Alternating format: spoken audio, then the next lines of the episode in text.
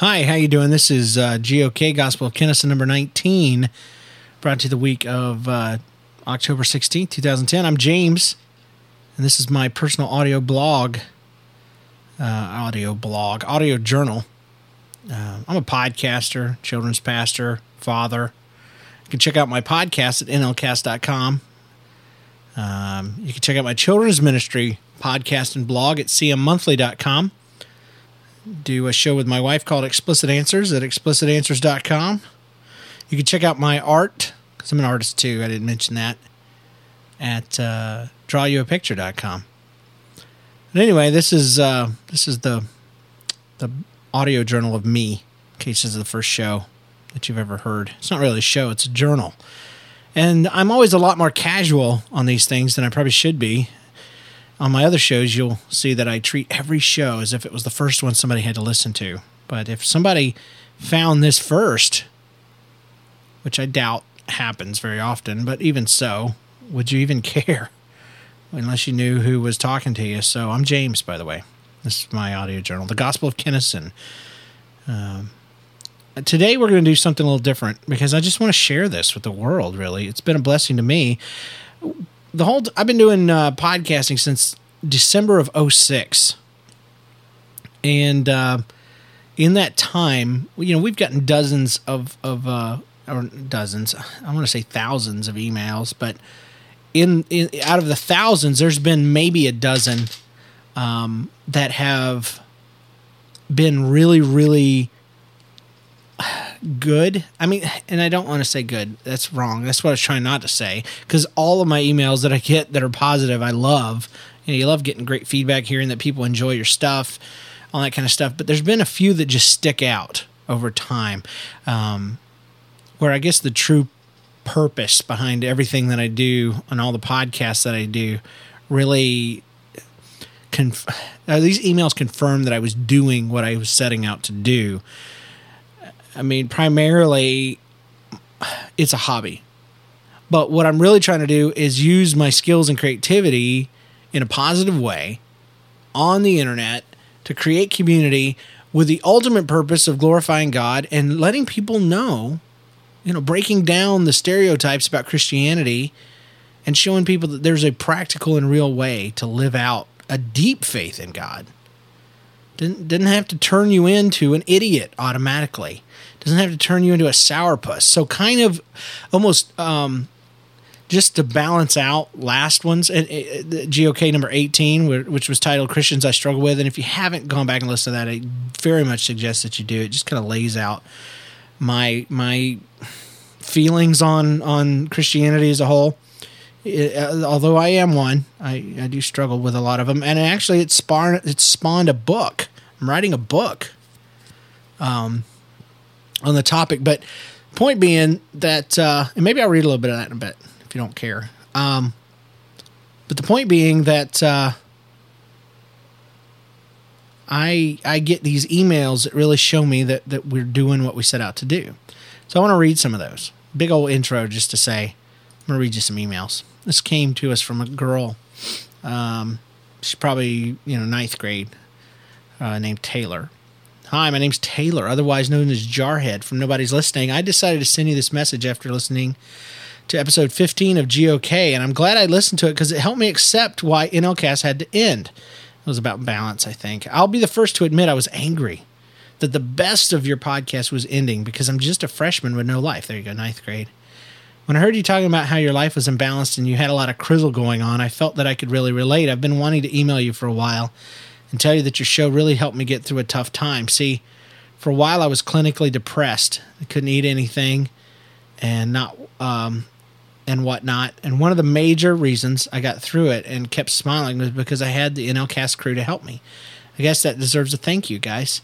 You were saying on your audio journal how you were letting your podcast life get ahead of your pastoring life, and in a sense, you favored podcasting over the other. Why?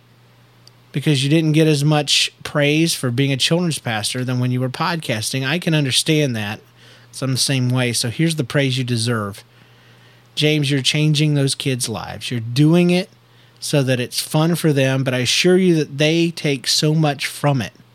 kids are so impressionable and you're just a perfect role model for them. I promise that even if you don't think they're taking anything from it, you may not know the whole story. You mentioned some of your kids are a little older.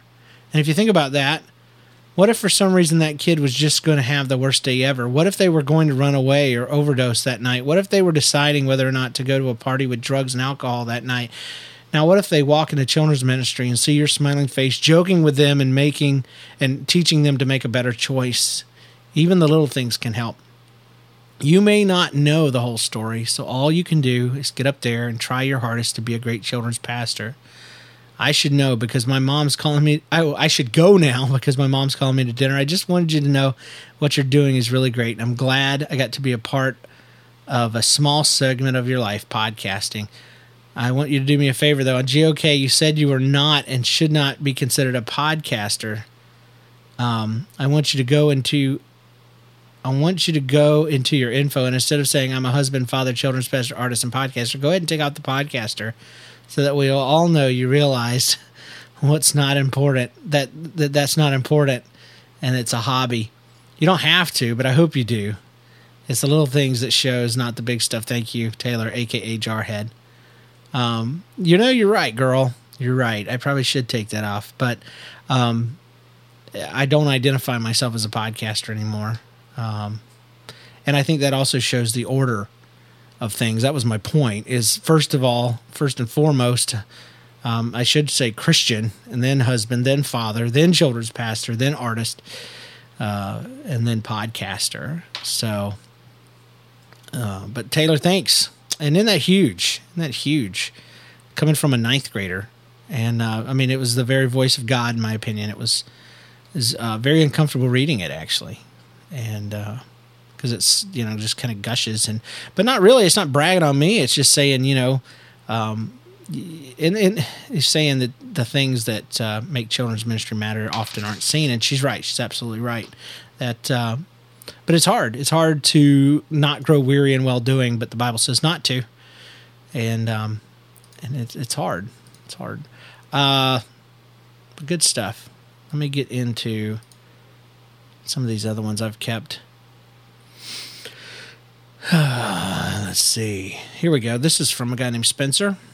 Hey James, thanks for everything you've done for me without even knowing what you're that you're doing it. I'm 15. Ever since I could remember, I've always considered myself to be more of an intellectual than a spiritual or even social person. I've been a listener of all your podcasts. I started listening to Geek Loves Nerd when the pilot first went out, and then I started listening to NL Cast ever since uh, five or six. Your other podcasts, with the exception of Chop and Podcast Kid, I listen to frequently as well. Honestly, this email is long, long overdue, and I hate to say it, even though it may be true, but you've almost single handedly given me back my faith. I started listening to your podcasts as a doubtful Christian, and as the months turned to years, my faith began to fade more and more because of the growing list of lies and illogical myths of the Bible. But you rescued me from my pit of doubt through your podcasting. I never did stop listening to Geek Loves Nerd, and nobody's listening, even as an atheist, but I thank God for that. The more and more I heard from you, a true Christian, the more and more I began to believe in God. Now, whenever and whoever I talk about religion to, no matter how many phys- physiological debates I get myself into, and I get into a lot, and no matter how many question marks I may have about my faith, I know now that will it will just make my faith stronger. So finally, after more than a year of thinking about this email over and over in my head, I laugh at how small and poorly written it is. But I pray that it will eventually make its way through the tubes of the internet and into your computer display. I leave you with this quote from my favorite physicist, a profession I hope to one day work in. First, I want to tell you that your podcasting touched my spiritual being in a way that not even my close friends and religious leaders couldn't. And I thank you for that anyways, I hope that you keep podcasting, keep on inspiring lives, and I hope this email doesn't seem stupid from Spencer. And his quote is this Science without religion is lame, and religion without science, science is blind, from Albert Einstein. And um, it was ironic. Obviously, that email is amazing. And uh, again, another one hard to read. Uh, not not because it was short or poorly written, Spencer, but because um, I don't, you know, I don't know. I've been saving these up, so I don't, I don't like reading stuff like this for myself. But um, and I'm afraid this this whole show is going to be like, hey, look at what we're doing. Yeah, yeah, yeah. Look at us. Look at us. But uh, these are real. This is better than any um, any review on iTunes could ever be, any voicemail could ever be. Just people, you know, that that were uncomfortable writing what I was uncomfortable reading, which I guess is the point. But um, it's just awesome. It's one thing to set out to do something, and the underlying goal being to inspire people for for God. It's one thing to say that, and and it's another thing to ha- have it actually happen. And it's not like I worked hard at it. Um, you know, so it's not like that statement was was like, you know, it's another thing, you know, it it just it occurred. It it did happen and and I think it's huge. So I never want to be a podcast a Christian podcaster who's just preachy. Cuz here's my thing, if if if you're a real Christian and if God's word lives and breathes in you, because it is alive, God's word is a you know is alive in us, and I think that's when it becomes alive when it's lived out in your life. You know, um, it seems like you shouldn't have to preach. What St. Francis Assisi said that, you know, go out and preach the gospel today, and if you have to, if you have to, use words. And I think if your cup is full, if your spirit is full of God, uh, and the things of God and, and, you know, obeying Him, it ought to accidentally come out in almost everything you say and do. And now, you know, I am the king of irreverency. I, I am the most irreverent Christian you'll probably ever meet. Um, you know, I don't just cross the line. I pick it up and, and, and jump rope with it. You know, well, I may not cross the line, but I do pick it up and jump rope with it. Um, you know, I, I make uh, innuendos and jokes and you know everything short of swearing. Um, I do have my limits, obviously, and you guys have seen that. But you know, if something's funny, I'm gonna laugh at it. You know, even if it's bad. All the bad jokes are funny, even, though they're still bad. You know that kind of thing. They're actually the best jokes. they're just terrible, and I don't tell them or listen to them. Um, but um, uh, I I in the depths of my soul, I want to make a change in the universe, in this world specifically, this part of it. I want to glorify God, and I want to I want to go to heaven, and I want to take as many people with me as possible. See, it's not about telling people they're going to hell; it's about telling people they can go to heaven. And um, you know, I, I just don't understand how a message so basic and so full of love could have gotten so twisted and distorted. Well, I do. I do because people got in there and they listened to the lies of Satan and they they surrounded themselves with some sort of uh, some sort of God protective shell, you know, that wasn't really God, but we're better than you because we are smart enough to see this, that, and the other about God, and you're not, and that's ridiculous. It's ridiculous. I like what my mentor and friend, Pastor David Godbout, says about grace. You know, people think that living in sin as a Christian, you know, requires all this grace, uh, or living, you know, and he's found that living for God and striving with all of your being to do what's right actually requires more grace than when you don't care. And that is because everything that we do for God requires more of us than we actually have in us. You know what I'm saying? Like, I can't do it all on my own. And anybody that's tried to live by faith or tried to live according to the things of God, you know, you fail constantly. You know, it's just like irritating. Um, and you and so that that statement should ring true for you the grace that god gives us to live for him and the huge amount of it and that this comes from a guy who once taught me a, a, a, lesson that you can tell how much you love God by how much grace you use, and and it was a negative. It was like that. It was against people or against those of us who were relying on His grace to get by in Christianity, meaning we were playing with Him and just trusting that God would forgive us whenever we needed it, you know, that kind of thing. And so to go from that extreme to the other, saying now grace is is what you need to live for Him, and that you're using more than you ever did when you didn't care, is huge. It's awesome. Anyway, sorry you get on the pastor kick. I just I just really have a heart right now um, to turn things to help the world turn things around, to help Christianity say, you know what, we're not jerkwads.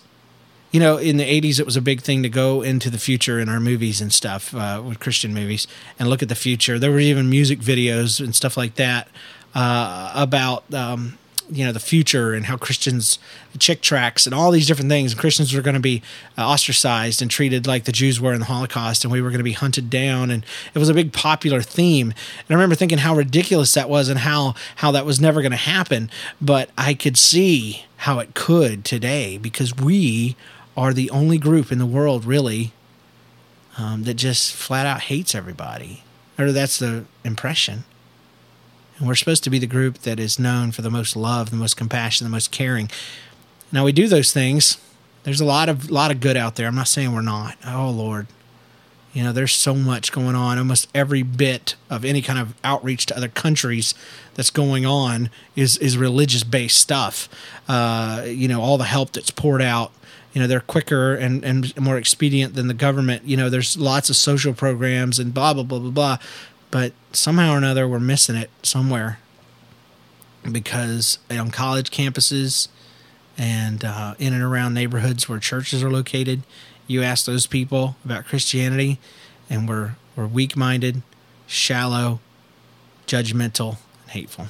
So, anyway, it's good to see that that at least Spencer here, who was probably on that side of things, um, saw a touch of reality because it's not like we have to fake it. Anyway, uh, let me see here. Spencer. Hey guys, I um I used to be a loyal listener. Started back up. I think I lost somewhere. I got lost somewhere between. Anyway, what I'm trying to say is here's a thank you. Earlier in the year, I was going through a rough time with losing one of my best friends to lung cancer, and my brother having breast cancer, and my dad in the hospital for having a heart attack, and me in a wheelchair for a knee surgery. You could pretty much say it hit the fan. But every week I would look forward to your podcast and checking the site when I could. I felt like I had another family, just something that got me away from it all. One show I recall you s- saying a prayer for my mom, and that was a really special moment for me and James. Even played Castle Crashers with me once or twice on Xbox Live. You guys looked after me really well, even if you did it without knowing. I wrote this email because I was thinking about all, all of it the other day and I recall the one thing um, that got me through it all was podcasts, and specifically, nobody's listening. James, I would like to thank you for all your hard work. Um, Cameron. So,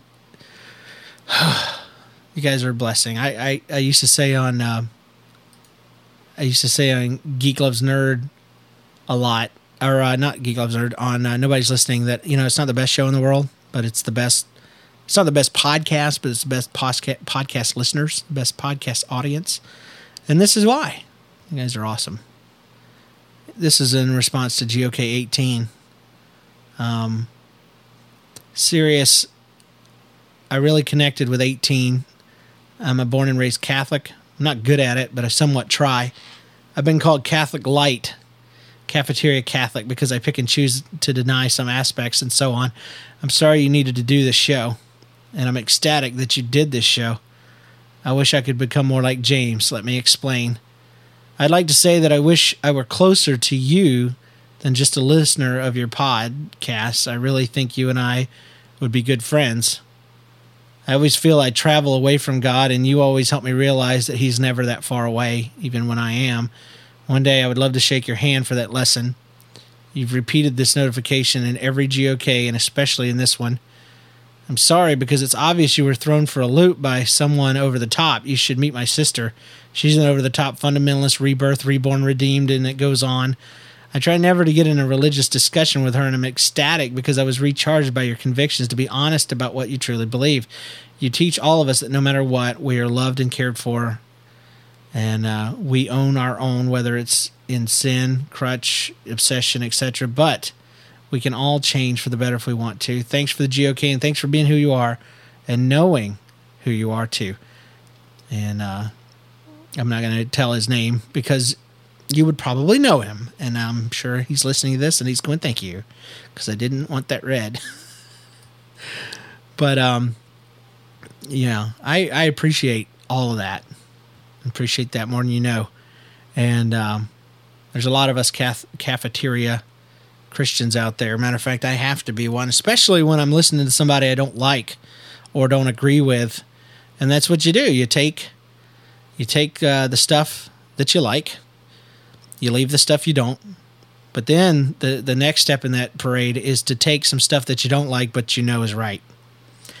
And I've learned why you know why are there Benny Hinns out there?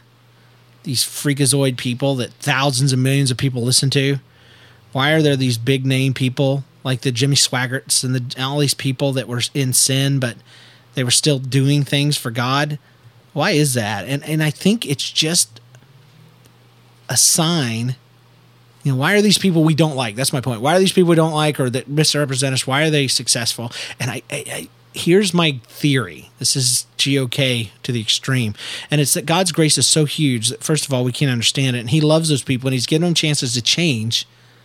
But at the end of the day, he's using them. Not like a whore, but he's using the platform. And, you know, I, I think there's a lot of people out there that we think are very misled, and they are, bless their hearts. And they've gotten so full of themselves, but God is still able to make use of them, and so he does. That's my theory. I think I think he uses homosexual Christian churches too, for the same same reason. I I, I don't know that he would go out and establish one, you know. But I think um, I think if you're a homosexual person and you find that you have an interest in the things of God, you're not going to find yourself most of the time in a typical church because as soon as that comes out, you're going to be ostracized, right? So what do you do? You find one of these accepting churches. And my theory is on this that at least to a certain percentage, you know, any all truth is God's truth, even if it's given on accident. And if you're reading the Word of God and you and it doesn't matter what church you go to, and and God's Word is alive and it comes alive in your soul, I think I think it can be like a halfway house. You know, so you know, am I am I sitting there uh, uh, promoting a lifestyle choice? No, no, please, no. I don't. I don't even promote uh, heterosexuality. It's it's very complicated, as all of us married guys know. I can't even suggest that to anybody. So I'm not promoting anything. Um, but I'm saying I think that is the depths of God's grace. That he will pull from any source he can. You know, there's a million ways to hell, as we know. There's only one way to God through Jesus, but I believe that the path to finding him, there's a million of those. You understand what I'm saying? I'm not arguing that there's one way to God, and I'm not arguing um, that you can believe whatever you want. But I'm I'm saying that there is a billion ways to find God to find Jesus, rather, to, to come to a relationship with Him. And that's only because God is omnipresent. He's everywhere you are. And so if you're a poor kid in the inner city locked in a closet because your mom stinking went to the boats to gamble all night, God is there and you can find Jesus in that hole. If you're a homosexual who was quote unquote born that way, or at least you feel like you were, and and yet you you would change it if you could, but you don't feel like you can. God made you this way, so why would He call it sinful? Why do I feel this way? And you know, I'd love to feel different, but I can't, and I feel out of control, and I just want to kill myself. God, you can find God right where you are. Um, atheist guy who's really not so much against God uh, as you, as you are the people of God, quote unquote you can find God even in the middle of your disbelief. You can find Jesus Christ because he ain't about any of that junk. I mean, read the Bible. The guy was the most selfless. He yelled at the people that you hated. He did. He hate, he hated on the same people. That's the thing. The church today, some of them, the people that that we're talking about, uh, like last show, they are the Pharisees and Sadducees of his time, the stuck up religious people that thought they knew it all and just hated on everybody else. Jesus didn't like those folks either. He wanted them to change, obviously, but they were the problem, not the solution. They were his enemies, not his friends. They were the people that should have come alongside him and brought the people in droves to him, but it didn't happen because they were so stuck on themselves. So I guess this isn't the first time in history this has happened. This has happened before. It will happen again, and here we are now. So here's here's my GOK of the day. I'm going to close it out. Oh, I promised you I'd read a little bit. Let me do that, but I'm going to say this before I do um, Christian person, um, live it out. You know, it's not about falling down and shaking at church. It's not about a lot of things. It's not about how you dress or what you watch. It's about your relationship with God, and and then it's about all of that. You understand what I'm saying? We so we try so much to get to know God. We think if I can quit sinning, God will love me more. If I can sing more, God will love me more. If I could dress and, and, and act and quit drinking and smoking and quit all the different things, if I could quit liking the same sex, if I ugh, just drop all that, that's man trying to get to God. God came to man, God came to you. And he said, I hate my cry voice. He said, I'm going to take the most precious thing I have, my son, my own son, and I'm going to prove to you how much I care about you, my created, and I'm going to kill him. I'm going to turn my back on him instead of you. Instead of you. He didn't do anything wrong, but I'm going to treat him like he did everything so I can love you. And you know, I, I in a way I don't understand how that works. But, you know, go watch Narnia. it makes sense when you watch Narnia for some reason or go watch. I love uh, Tarzan when he kills that leopard in the jungle. How does a man dying 2,000 years ago apply to me? The same way Tarzan killing that tiger or that, that leopard or whatever it was, cheetah, protected the rest of the animals in that jungle and especially people in his family because Christ's death paid the price. It killed death, basically, and now we're all free if we accept Him. Anyway, love you guys. All right, let's read this, and then you'll you'll. I don't know if I'll do this every time. Maybe I will. I haven't written much, maybe a couple, twelve hundred words or so, but this is going to be the book I'm writing, and I don't even know what it's going to be called yet. So here it is. I'll read you the introduction and and it's raw. This is rough draft. Okay, so no judgments on the on my grammar and all this kind of stuff. If you could see how many red underlines are in these in this stuff, but I heard just write and figured out later, so I did. Here we go. Here's my deal. I believe in the Holy Spirit. I believe He's alive and well today. That He moves in His people. I believe in the gifts of tongues, interpretation, prophecy, healing, even the casting out of spirits, words of knowledge, even physical manifestations like groaning or crying or laughing. I believe in these things, but I'm just not sure that I've ever seen any of it legitimately. I've been raised in Pentecostal and charismatic churches since the age of six. I've been through more revivals, movements, scandals, and bandwagons than I care to remember. I've seen the fall of Jimmy Swaggart, Jim Bakker, as well as the satellite television happenings of Robert Tilton, Kenneth Copeland, Kenneth Hagin, and Marilyn Hickey. I've seen a lot but I really couldn't tell you how much of it was real. And by real, I mean real to me, as in life changing. What I have seen and experienced are things like prophecy nights where ladies would fill my head full of grand ideas that ultimately led me to believe that I didn't have to do anything for God's plan to come to pass.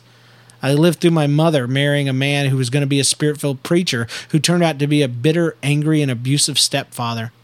I saw people of faith deny themselves health care because they were claiming their healing, only to lose a foot, and at least in one case, their life.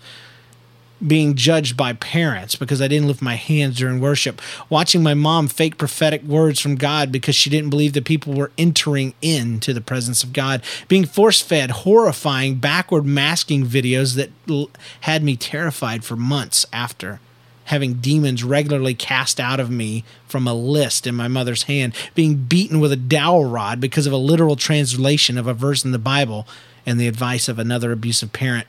Being kept away from Scooby Doo, He Man, the Smurfs, video games, and movies and popular TV shows because they were demonic.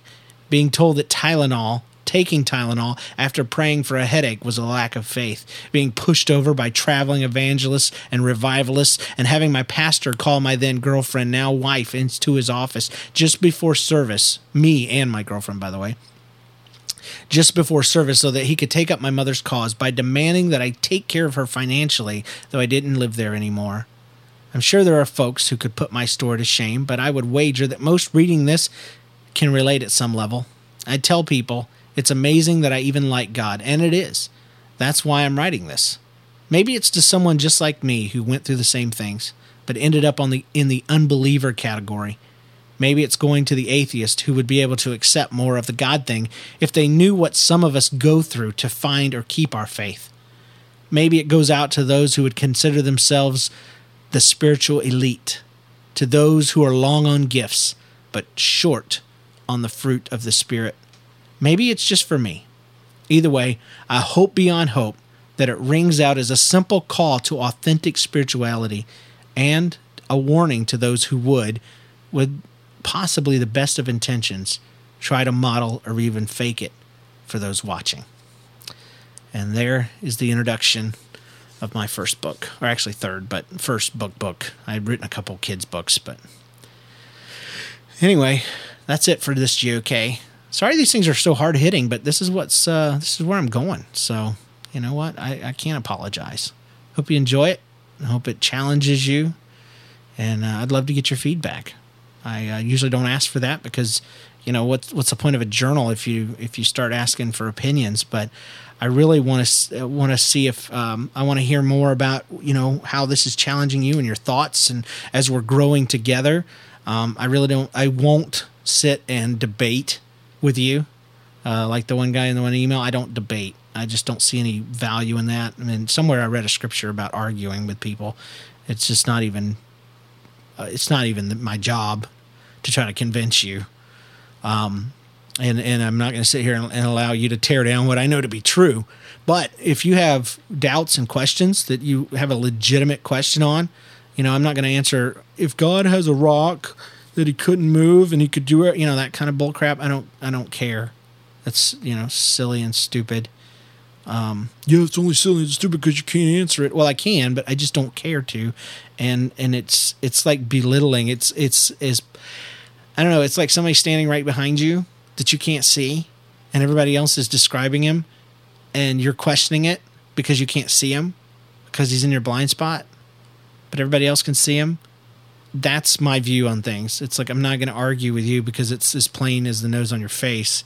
God's real to me and um and can be to you. So, you know, I, please respect that. You don't have to. I'll just delete your email because I, I, honestly I don't want to waste your time because you're not going to be convinced, um, and I don't want to waste my time because I don't care to convince you. I I trust that the Holy Spirit does that. I trust that a life lived for God will do that, um, and I trust uh, that God loves you more than I do. Um, and there's a time for evangelism, and uh, that's when a heart is open and ready. And I don't cast my pearls before swine. I don't even cast my BB pellets before swine. So, and not that you're swine. Peace out, people.